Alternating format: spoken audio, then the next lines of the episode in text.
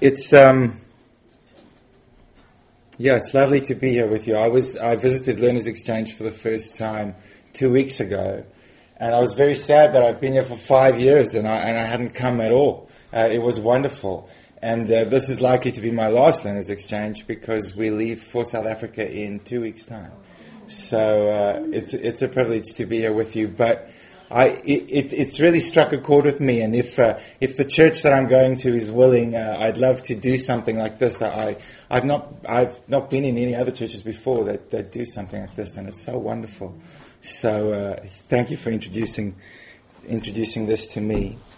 Um, I um, I apologize. I might be reading a lot of this. I, I wrote it recently and haven't had time to really uh, polish it off. So, but I'll try read it with as much gusto and eye contact as I as I can can can can manage. But in light of my oncoming curacy, I thought I'd share something with you that, that has been on my heart and mind over the last few months as I've been thinking about what it means for us uh, to be the church.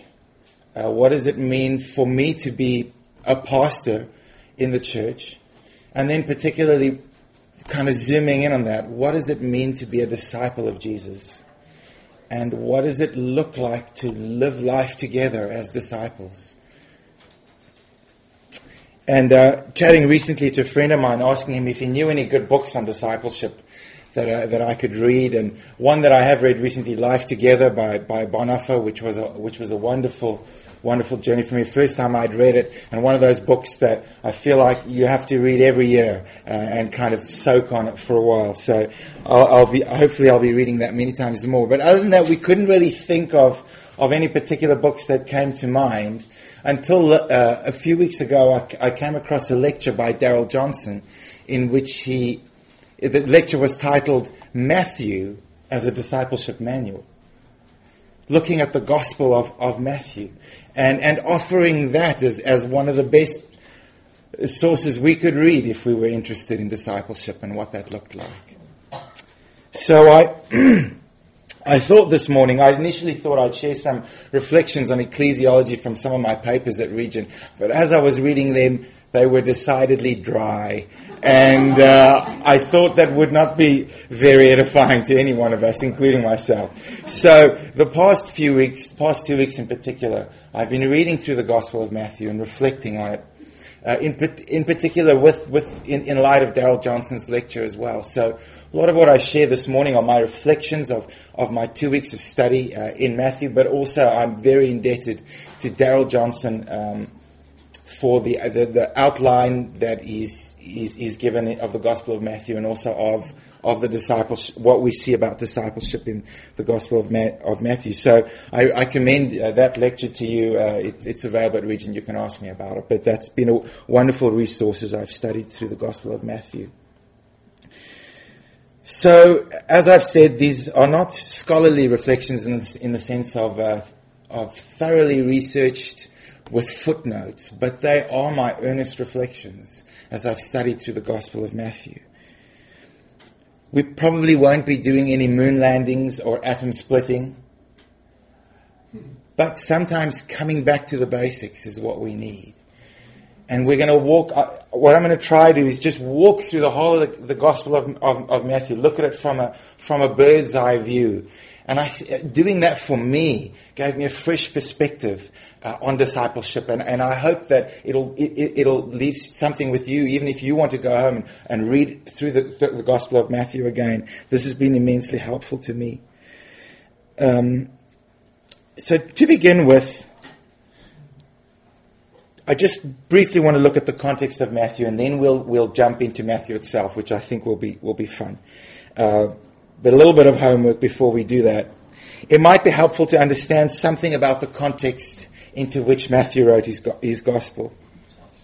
It's impossible to be certain, of course, but it's likely that Matthew is writing to a community in transition, perhaps even a community in crisis. Given that the gospel emphasizes both Jesus' opposition with the Pharisees, remember the woe to you Pharisees, as well as the disciples' mission to the Gentiles, go to all the nations. It suggests that the gospel was written at a time when the church and the synagogue had been separated and were now in conflict as to who were the true successors of the Old Testament promises. Matthew's community is likely comprised mostly of Jews who formerly regarded themselves as a renewal movement within Judaism. But due to increasing hostility between themselves and Pharisaic Ju- Judaism, as well as the seeming failure of their mission to the Jews, they find themselves ostracized from their Jewish community. And they've now probably settled in Syria, predominantly a Gentile community. And now they are seeking to come to grips with their identity and their mission. Who are they? And what have they been called to do? The missiologist, uh, the South African missiologist David Bosch, argues that into this context, Matthew is writing not simply to offer a life of Jesus account, but to provide guidance to his community on how it should understand its identity and its mission. Therefore, David Bosch writes, in the midst of confusion and uncertainty, Matthew's community is driven back to its roots back to the persons and to the experiences which gave birth to it, so that it can rediscover and reclaim those persons and events, come to a more appropriate self-understanding. And on the basis of this, remembering who they are in Jesus and what they're called to, on the basis of this, discern the nature of their existence and calling. So as we, be, as we look at that Gospel of Matthew, thinking that in a way Matthew is writing this to say this is who you are, disciples of Jesus. This is your calling. Go and make disciples. A good place to start is at the end. The well-known Great Commission in Matthew.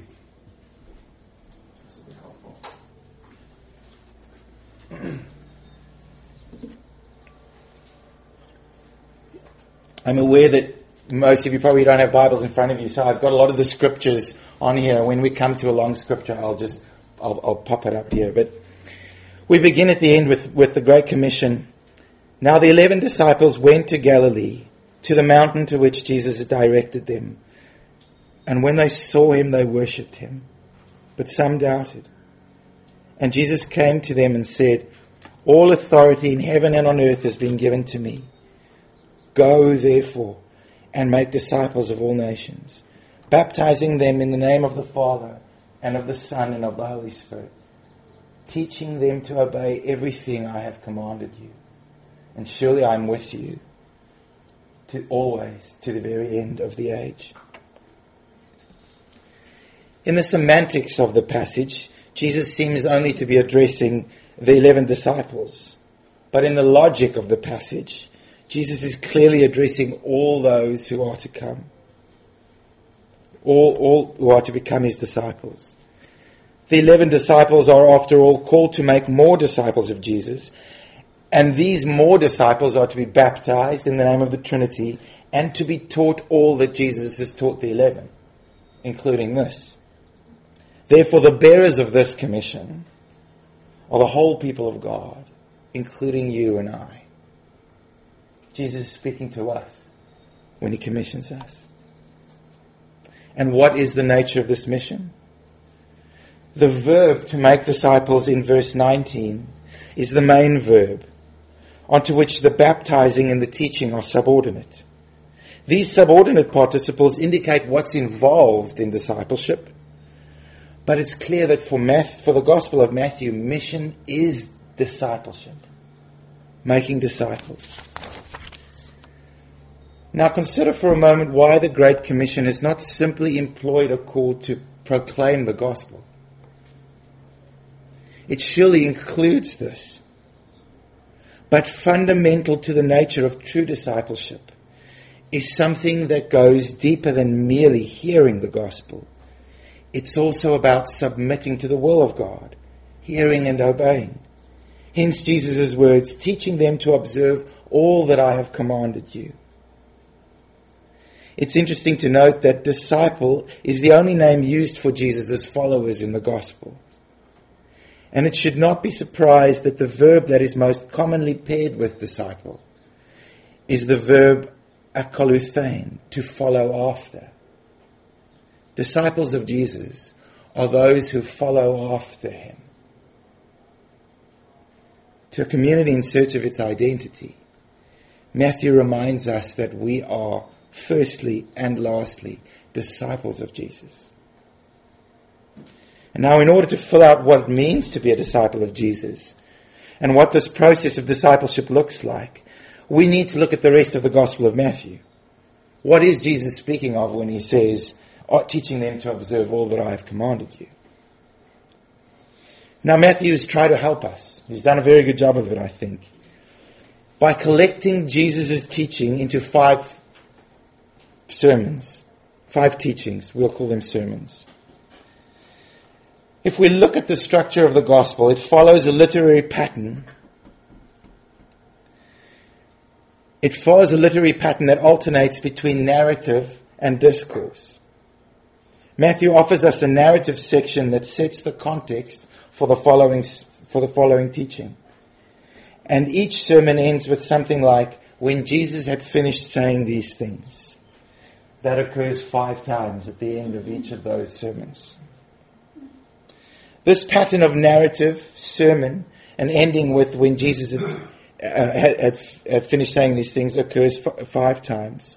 And Matthew writes explicitly at the end of the fifth, at the end of the fifth sermon, when Jesus had finished saying all these things. For the first time, that word all is included. And I think Matthew is giving us a hint that these sermons contain what he means when he, see, when he says, teaching them to observe all that I have commanded you we're going to look primarily at the, briefly at the five sermons. By that I don't mean that that's all that's important in the Gospel of Matthew.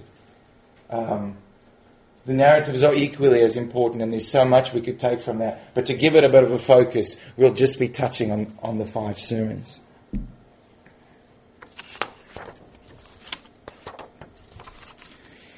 In each case, I think it is important to understand the context of the sermon, which then helps to elucidate the context of the, the content of the sermon. And as we go through it, I'll, I'll, I'll flesh out what, what I understand to be the context for each sermon. But for the rest of our time, let's look at the sermons themselves. If you have a Bible, you're welcome to follow, but I'll, I'll have most of the the, the scriptures up. The context for the first sermon, the Sermon on the Mount, and indeed for the whole gospel, is the good news that Jesus Christ, the Messiah, has come. And the kingdom of God has come near. This is the way that it begins. This is the genealogy of Jesus the Messiah, the son of David, the son of Abraham. For any Jew reading this opening, this is an awesome statement. The Gospel of Matthew claims to be speaking about the one on whom every Jewish hope is pinned, the Son of David who will come to restore Israel, and the Son of Abraham through whom all nations will be blessed. In the first few chapters, then, Matthew describes the events and the circumstances that lead up to Jesus' ministry and as Jesus begins his ministry, Matthew describes it in this way. From that time on, Jesus began to preach, Repent, for the kingdom of heaven has come near. And thereafter, Jesus calls his first disciples to follow him. And then we read Matthew's summary of Jesus' ministry.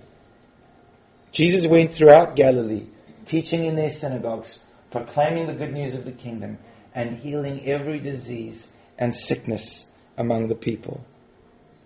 Note Matthew's summary description as threefold in the way of preaching, teaching, and healing. He uses the same description in Matthew chapter 9 verse 35. This is the proclamation and the demonstration of the inbreaking kingdom of God. The kingdom of God has come near. Hence the context of our first sermon. The king has come. and is bringing about a whole new order. And therefore, I think this first sermon, the Sermon on the Mount, gives us a picture of what this new order looks like. Especially concerned with the character traits, the behavior, and the attitudes that it, attitudes that it engenders in its disciples. This is discipleship in light of the inbreaking kingdom of God.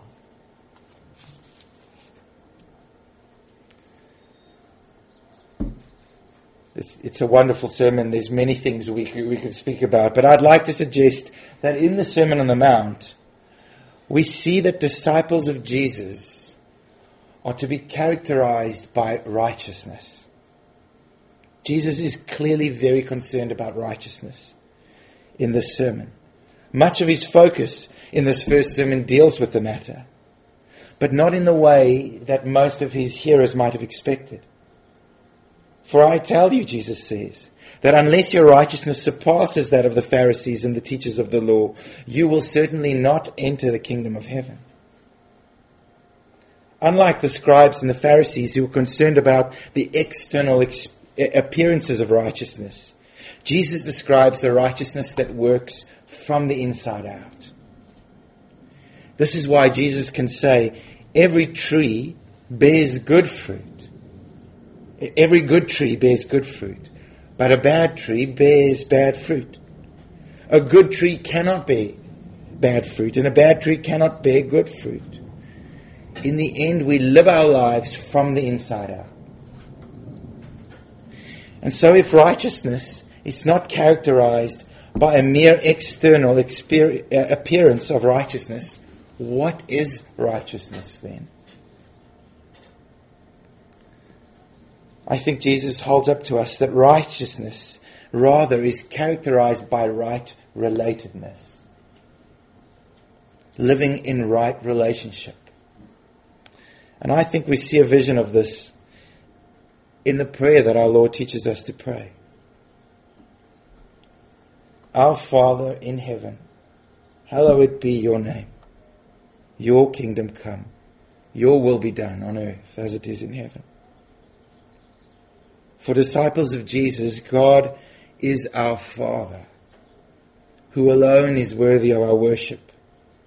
And so we ask for our, our wills and our lives to be realigned with His.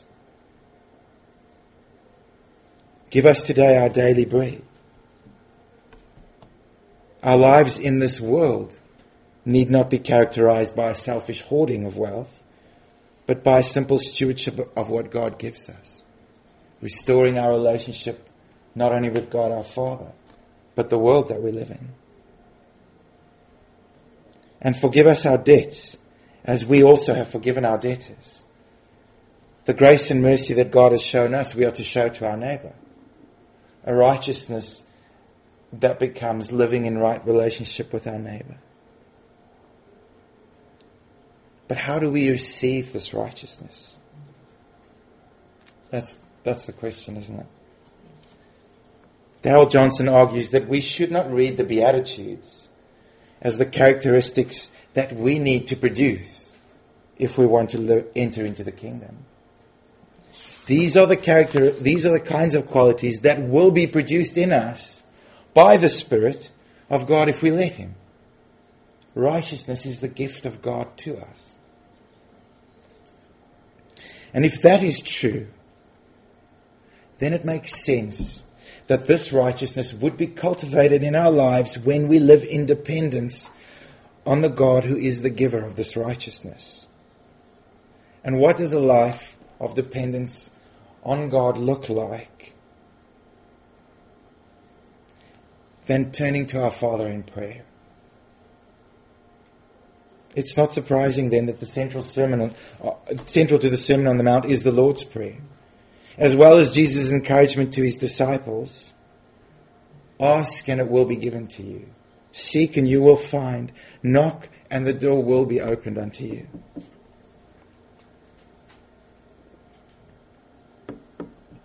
I have a 22 month old daughter named Elsie. And uh, I can think of few things that bring me as much joy when she comes to me with her arms out and she says, Uppy, Dada, uppy. And she wants me to pick her up. Or, or when she's trying to reach for that toy that's just too high and she's trying to get it and she just, help, Dada, help. I don't know why, but it brings joy. It's not a burden to help her. It's a joy in my life to help her. If you then, though you are evil, know how to give good gifts to your children, how much more will your Father in heaven give good gifts to those who ask him?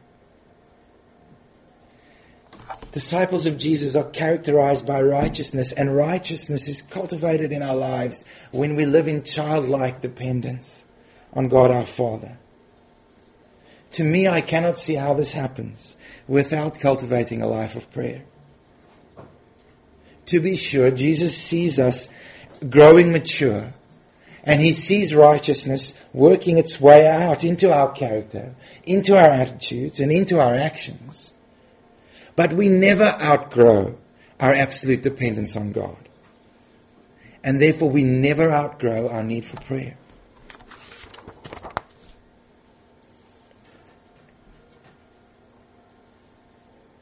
Discipleship, disciples in the kingdom are characterized by righteousness that God gives as a gift to us, which is characterized, which is cultivated in our lives by prayer. That's my first reflection on, on the Sermon on the Mount. This brings us to our, our, the second sermon in the Gospel of Matthew. In chapter 10, the sermon on mission. The context of the second sermon chapters 8, uh, the context of the second sermon, depict the ongoing inbreaking of the kingdom in the ministry of Jesus, with an emphasis on the restoration that it brings. We, we begin to see more what the inbreaking kingdom looks like. And so Matthew 8 verse 16 reads, When evening came, many who were demon possessed were brought to him and he, Jesus drove out the spirits with a word and healed all the sick. This was to fulfill what was spoken through the prophet Isaiah.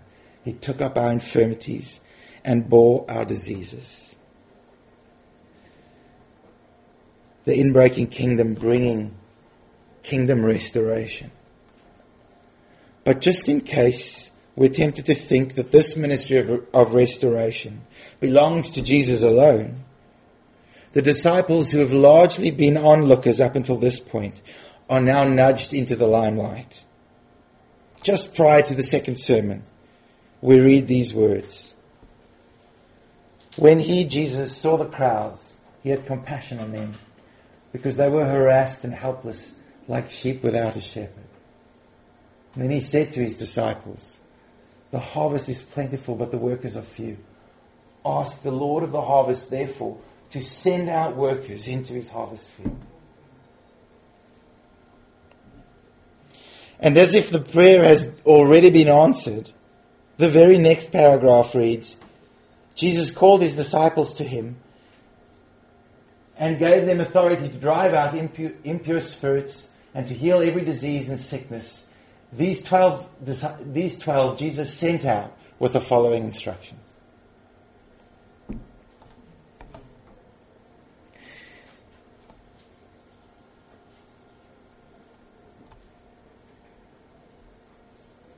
To be a disciple of Jesus is to be one who is sent. The sermon begins, do not go among the Gentiles or to any town of the Samaritans. Go rather to the lost sheep of Israel. And as you go, proclaim this message. The Great Commission, all authority in heaven and earth has been given to me, therefore go. It's not possible to be a disciple and not to be sent. This means that you and I, as disciples of Jesus, are on mission with Him. For many years, I struggled to make sense of this calling in my own life. When I made the, the conscious decision to follow Jesus as a, as a young teenager, I couldn't conceive of mission in any other way than becoming a minister in the church. I've made peace with the fact that that is what I think God's called me to be. But I don't think that's what, just what Jesus means when he says go. Being a participant in Jesus' mission in the world is something which is more relational than functional. It's not whether you function as a teacher or a doctor or a plumber or a pastor. What makes your life missional is that you represent Jesus to the world. Anyone who welcomes you welcomes me. And anyone who welcomes me welcomes the one who sent me. I'm afraid you can't escape it. It's who you are as a disciple. But what a wonderful calling to have. To bring the good news of the kingdom of God that has come near. To be the salt and to be the light of the world that brings hope and truth that sets people free. To be the salt of the earth that checks decay and brings out the flavor of the world. And more good news, because you represent Jesus, the onus is not on you to make up a spectacular message. The onus is not on you to conjure up mighty deeds, but simply to participate in Jesus' ministry in the world. Jesus is the one who is at work in the world. Doing the Father's work through the power of the Holy Spirit. And so Matthew can write that Jesus called his 12 disciples to him and gave them authority. And likewise in the Great Commission, as we've seen, all authority has been given unto Jesus. He's therefore go. This is not to say that there aren't some aspects of our participatory mission with God that are difficult to understand. There are. To what extent, for example, should we expect the kingdom of God to be manifest in our ministry? As healings, as driving out demons, even raising the dead?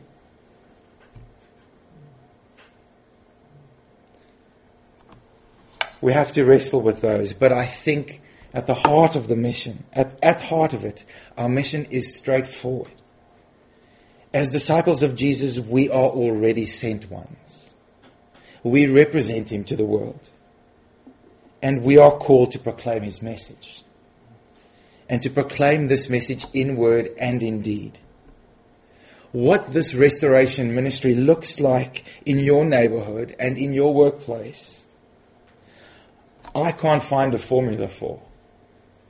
Except to say that this is precisely why we need to live in ongoing dependence on God our Father in prayer. I might say a little more about what it looks like for the kingdom to be breaking in and the tension that exists.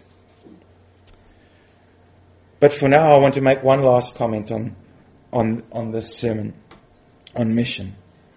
And that's that mission requires your ultimate allegiance. We will not be willing to put ourselves on the line for Jesus if we have given our heart to other idols. And a divided heart is not worthy of Jesus.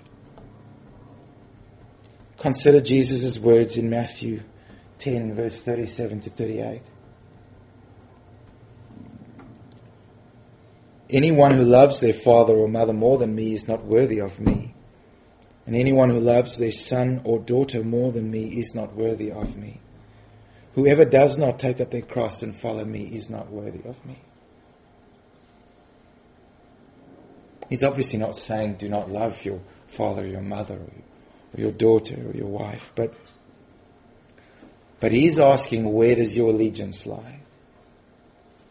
In this particular aspect of my calling to follow Jesus has become real to me in the past few years as we've lived in Canada. We've come from South Africa. South Africa is a beautiful country. It's a wonderful place, but it's, it's a difficult place to live right now.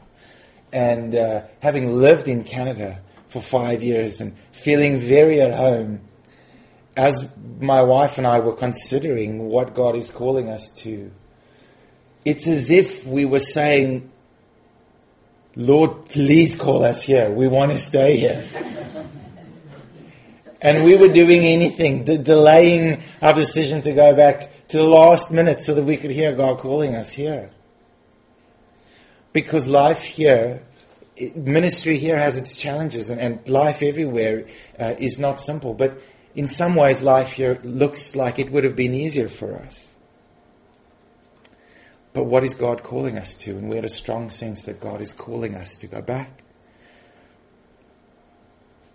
So God has given us the grace to take up our cross and to follow Him. To be a disciple of Jesus is to be one who is sent, who represents Jesus in the world. And it's a high calling that deserves nothing but our ultimate allegiance.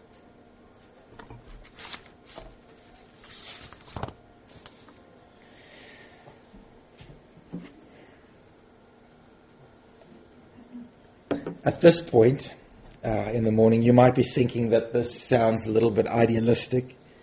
And if that's the case, that would be my fault. It's certainly not what Jesus and Matthew have in mind.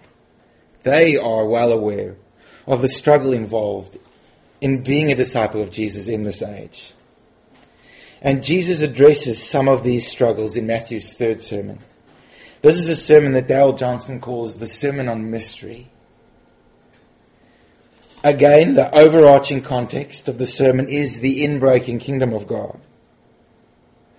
But the particular context for this sermon includes the seeming ineffectiveness of Jesus' ministry and his preaching.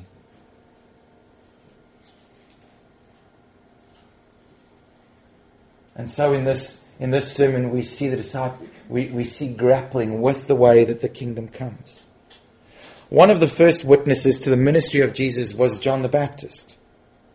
And earlier in the beginning of the gospel, we see that John holds out great hope that Jesus is the Messiah. And yet at this point in Matthew's gospel, John the Baptist is imprisoned. And he seems confused about Jesus' identity. I think it's because John, is, John had expected the Messiah to bring restoration to Israel. And in some ways, we see this breaking out in the ministry of Jesus. But John also expected the Messiah to bring judgment on, on Israel's enemies, to clean the whole mess up. And instead of judgment, he hears about Jesus eating with tax collectors and with sinners. All this while he sits in prison. We can understand his dismay. And so he sends word to Jesus. Are you the one who is to come or should we expect someone else? In this sermon on, on mystery, Jesus teaches his disciples that the kingdom does not come in the way that we expected. But hang in there. In this sermon, we find the parable of the sower who, sow, who sowed seeds, some of which fell on good soil, some on rocky soil, and so forth. We find the parable of the wheat growing among the weeds, the parable of the mustard seed and the yeast, the parable of the hidden treasure and the pearl. I think a helpful place to start is to remind ourselves that the kingdom of God is a hidden but a present reality. And disciples of Jesus seek to recognize this hidden reality and realign themselves to it. The kingdom of heaven is like treasure hidden in a field. When a man found it, he hid it again and then in his joy went and sold all, that, all he had and bought that field. Again, the kingdom of heaven is like a merchant looking for fine pearls. When he found one of great value, he went away and sold everything he had and bought it. The kingdom does not come in the way we expect it. Jesus says that it often comes in small and in hidden ways, like a tiny mustard seed or yeast which works invisibly in the dough. Contrast this with our fallen human nature, enamored with power and influence and wealth. If you'd asked me uh, as, a, as a young teenager what I wanted to be when I grew up, I would have said the President of the United States.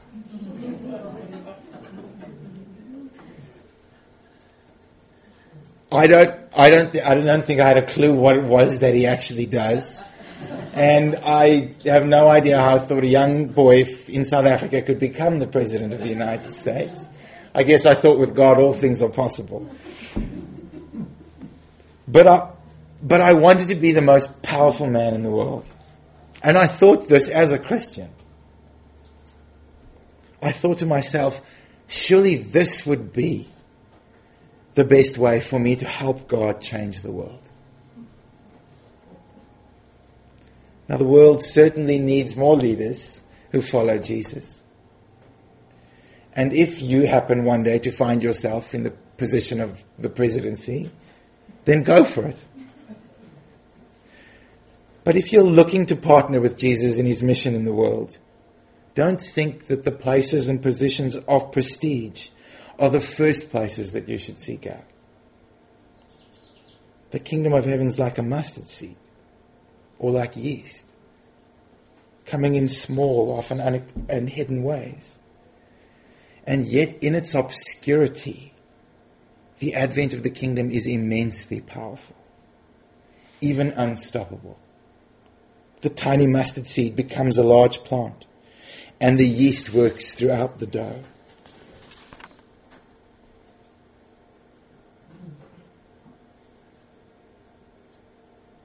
At the same time, Jesus is well aware that the presence of evil will be an ongoing experience of our life in this age. And so Jesus tells them this parable. The parable of the weeds. The kingdom of heaven is like a man who sowed good seed in his field.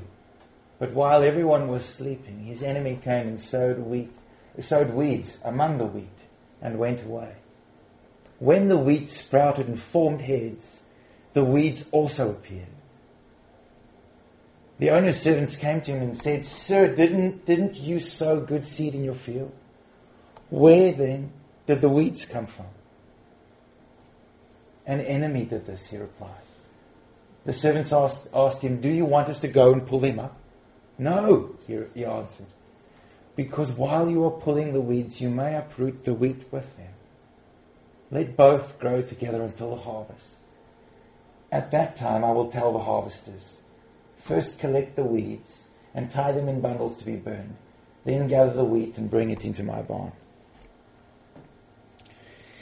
In an, agricul- in an agricultural context, the hearers would immediately have been horrified by this story even in present day agricultural economies, one of the worst things that you could do to your enemy is to sow weeds in his field. But when the servants ask to pull up the weeds, the farmer says no. Let them grow together, he says. And once they have matured at the harvest time, then it will be time to separate the wheat and the weeds. Apparently, the specific weed referred to in this parable is called a darnel. And the root of this particular weed is known to grow deeper and stronger than the root of the wheat. And therefore, once the roots become entwined, pulling up the weeds also means pulling out, pulling out the wheat. Furthermore, before the plants have matured, it's apparently near impossible to distinguish between the darnel and the wheat. The farmer needs to wait until the plant is matured and borne fruit before he makes a trustworthy judgment. Likewise, there's perhaps a sense in which evil needs to mature as evil to be judged as such. Imagine if the disciples had been able to call down fire upon Saul of Tarsus when he had been persecuting the church. We would never have had the ministry of the Apostle Paul. For now it seems that God is willing to allow evil to coexist with good in his kingdom. Perhaps because he is merciful and waiting for more to repent. Whatever his divine purposes may be, until Jesus returns in his glory, we will be living in the best of times and the worst of times. However, we can rest assured that sons and daughters of the kingdom are not ultimately harmed by the sons and daughters of the evil one growing beside them. There will come a day when the wheat and the weeds will be separated. Then Jesus left the crowd and went into the house, and his disciples came to him and said, Explain to us the parable of weeds in the field. He answered, The one who sowed the good seed is the Son of Man. The field is the world, and the good seed stands for the people of the kingdom. The weeds are the people of the evil one, and the enemy who sows them is the devil. The harvest is the end of the age, and the harvesters are angels. There will come a day, as the weeds are pulled up and burned in the fire, so it will be at the end of the age. The Son of Man will send out his angels, and they will weed out of his kingdom everything that causes sin and all who do evil. They will throw them into the blazing furnace where there will be weeping and gnashing of teeth. Then the righteous will shine like the sun in the kingdom of their Father. Whoever has ears, let them hear. The kingdom of God is a hidden and a present reality. Disciples of Jesus seek to recognize this reality and realign themselves to it.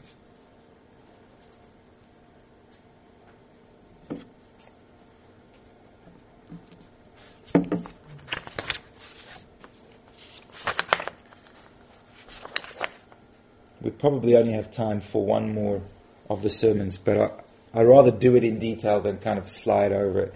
So we'll, we'll do one more and, we'll see what the time is at the end of that. The fourth sermon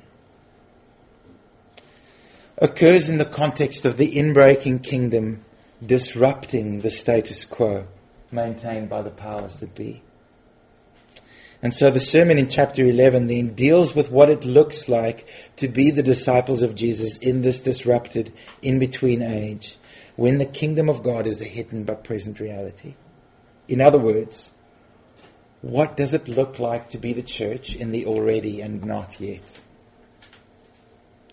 In particular, this sermon is concerned with how the church, how the disciples living together are to handle conflict in the community.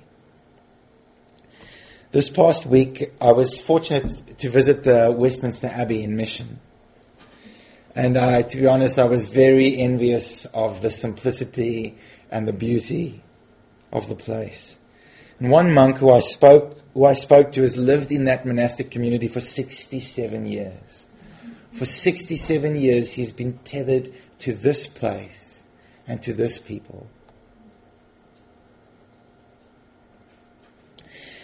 A friend, a friend, I went with a friend and we were speaking to him about the many choices that lie ahead of us in matters of vocation, location, where we would live, uh, the different response, different things, uh, pressures that are bearing on us, uh, having a family and so forth. And his response was caring but straight, but straightforward. That sounds, that does sound overwhelming. May the Lord be with you, he said. I'm just a simple monk, though. I know where I am today, he said, and I know where I will be in the future, as he pointed through the window to the nearby cemetery where the deceased monks are buried. Such a simplicity to his life. I know where I am and I know where I'll be. For 67 years he's lived in that place, in covenant with his brothers. Nowhere to run but to stick it out with the Lord and with each other. Yet I overheard another monk, idyllic as it is, I overheard another monk say that he often gets asked about celibacy, but the hardest thing about monastic life for him is, guess what? Community. Living together in community with these other godly brothers. If it's a difficult task in a somewhat ideal setting, how much harder in the hustle and bustle of our present day church? And so the sermon on what Darrell Johnson calls managing conflict. There's more than just managing conflict in the sermon, but uh, he calls it the, the sermon on managing conflict. It begins with the introduction. At that time, the disciples came to Jesus and asked, Who then is the greatest in the kingdom of heaven? He called a little child to him and placed the child among them. And he said, Truly I tell you, unless you change and become like little children, you will never enter the kingdom of heaven. In this sermon, Jesus describes disciples as those who will take the lowly position of a child and says that anyone who welcomes such a child in his name welcomes him. Furthermore, in the sermon we see that Jesus is fiercely concerned about these little children. Those who cause them to stumble will be devastatingly dealt with. And while the world may have little time for them, he is ever mindful of them. See that you do not despise one of these little ones. For I tell you that their angels in heaven always see the face of my Father in heaven. It seems that while the disciples gathered together are interested in, communi- in, in greatness, Jesus directs their attention to the weak and the marginalized in their midst.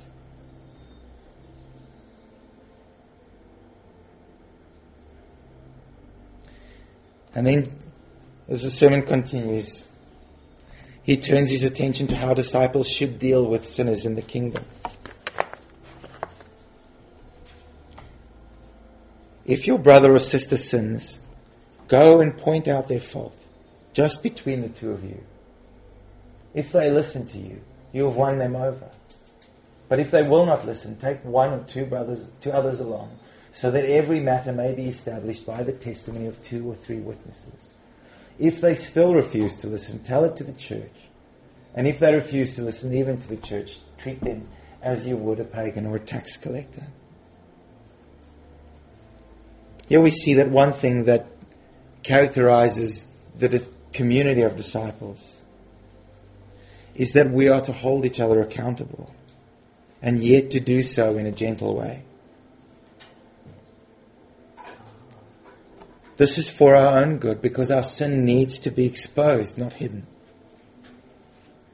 But remember, we are holding our brother or sister to account so that we might win them over, not to belittle them or to, or to soon dismiss them. Before that, our brother needs to be given every opportunity to hear and to repent.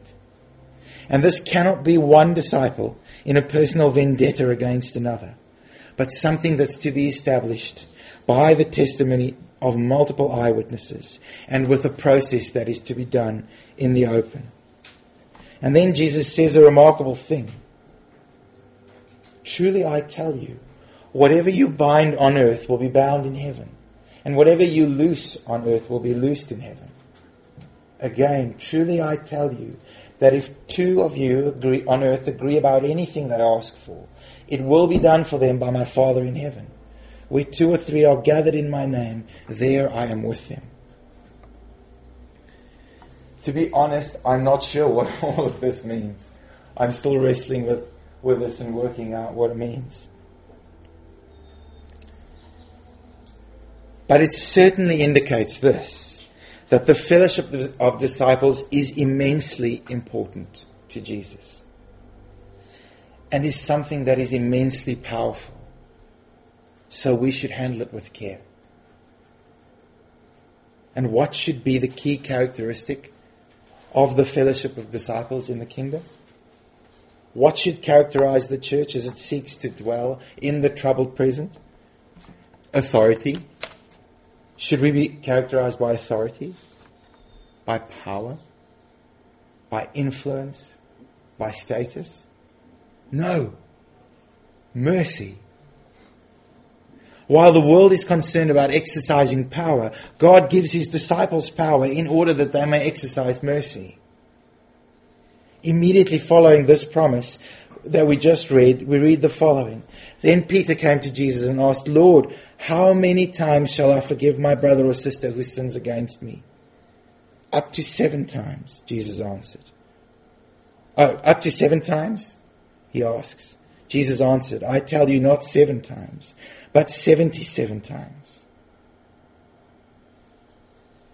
And now, after this, Jesus goes on to tell the parable of the unmerciful servant who, although he had been forgiven a great debt, refused to forgive a small debt that was owed to him, and consequently the unmerciful servant is severely dealt with.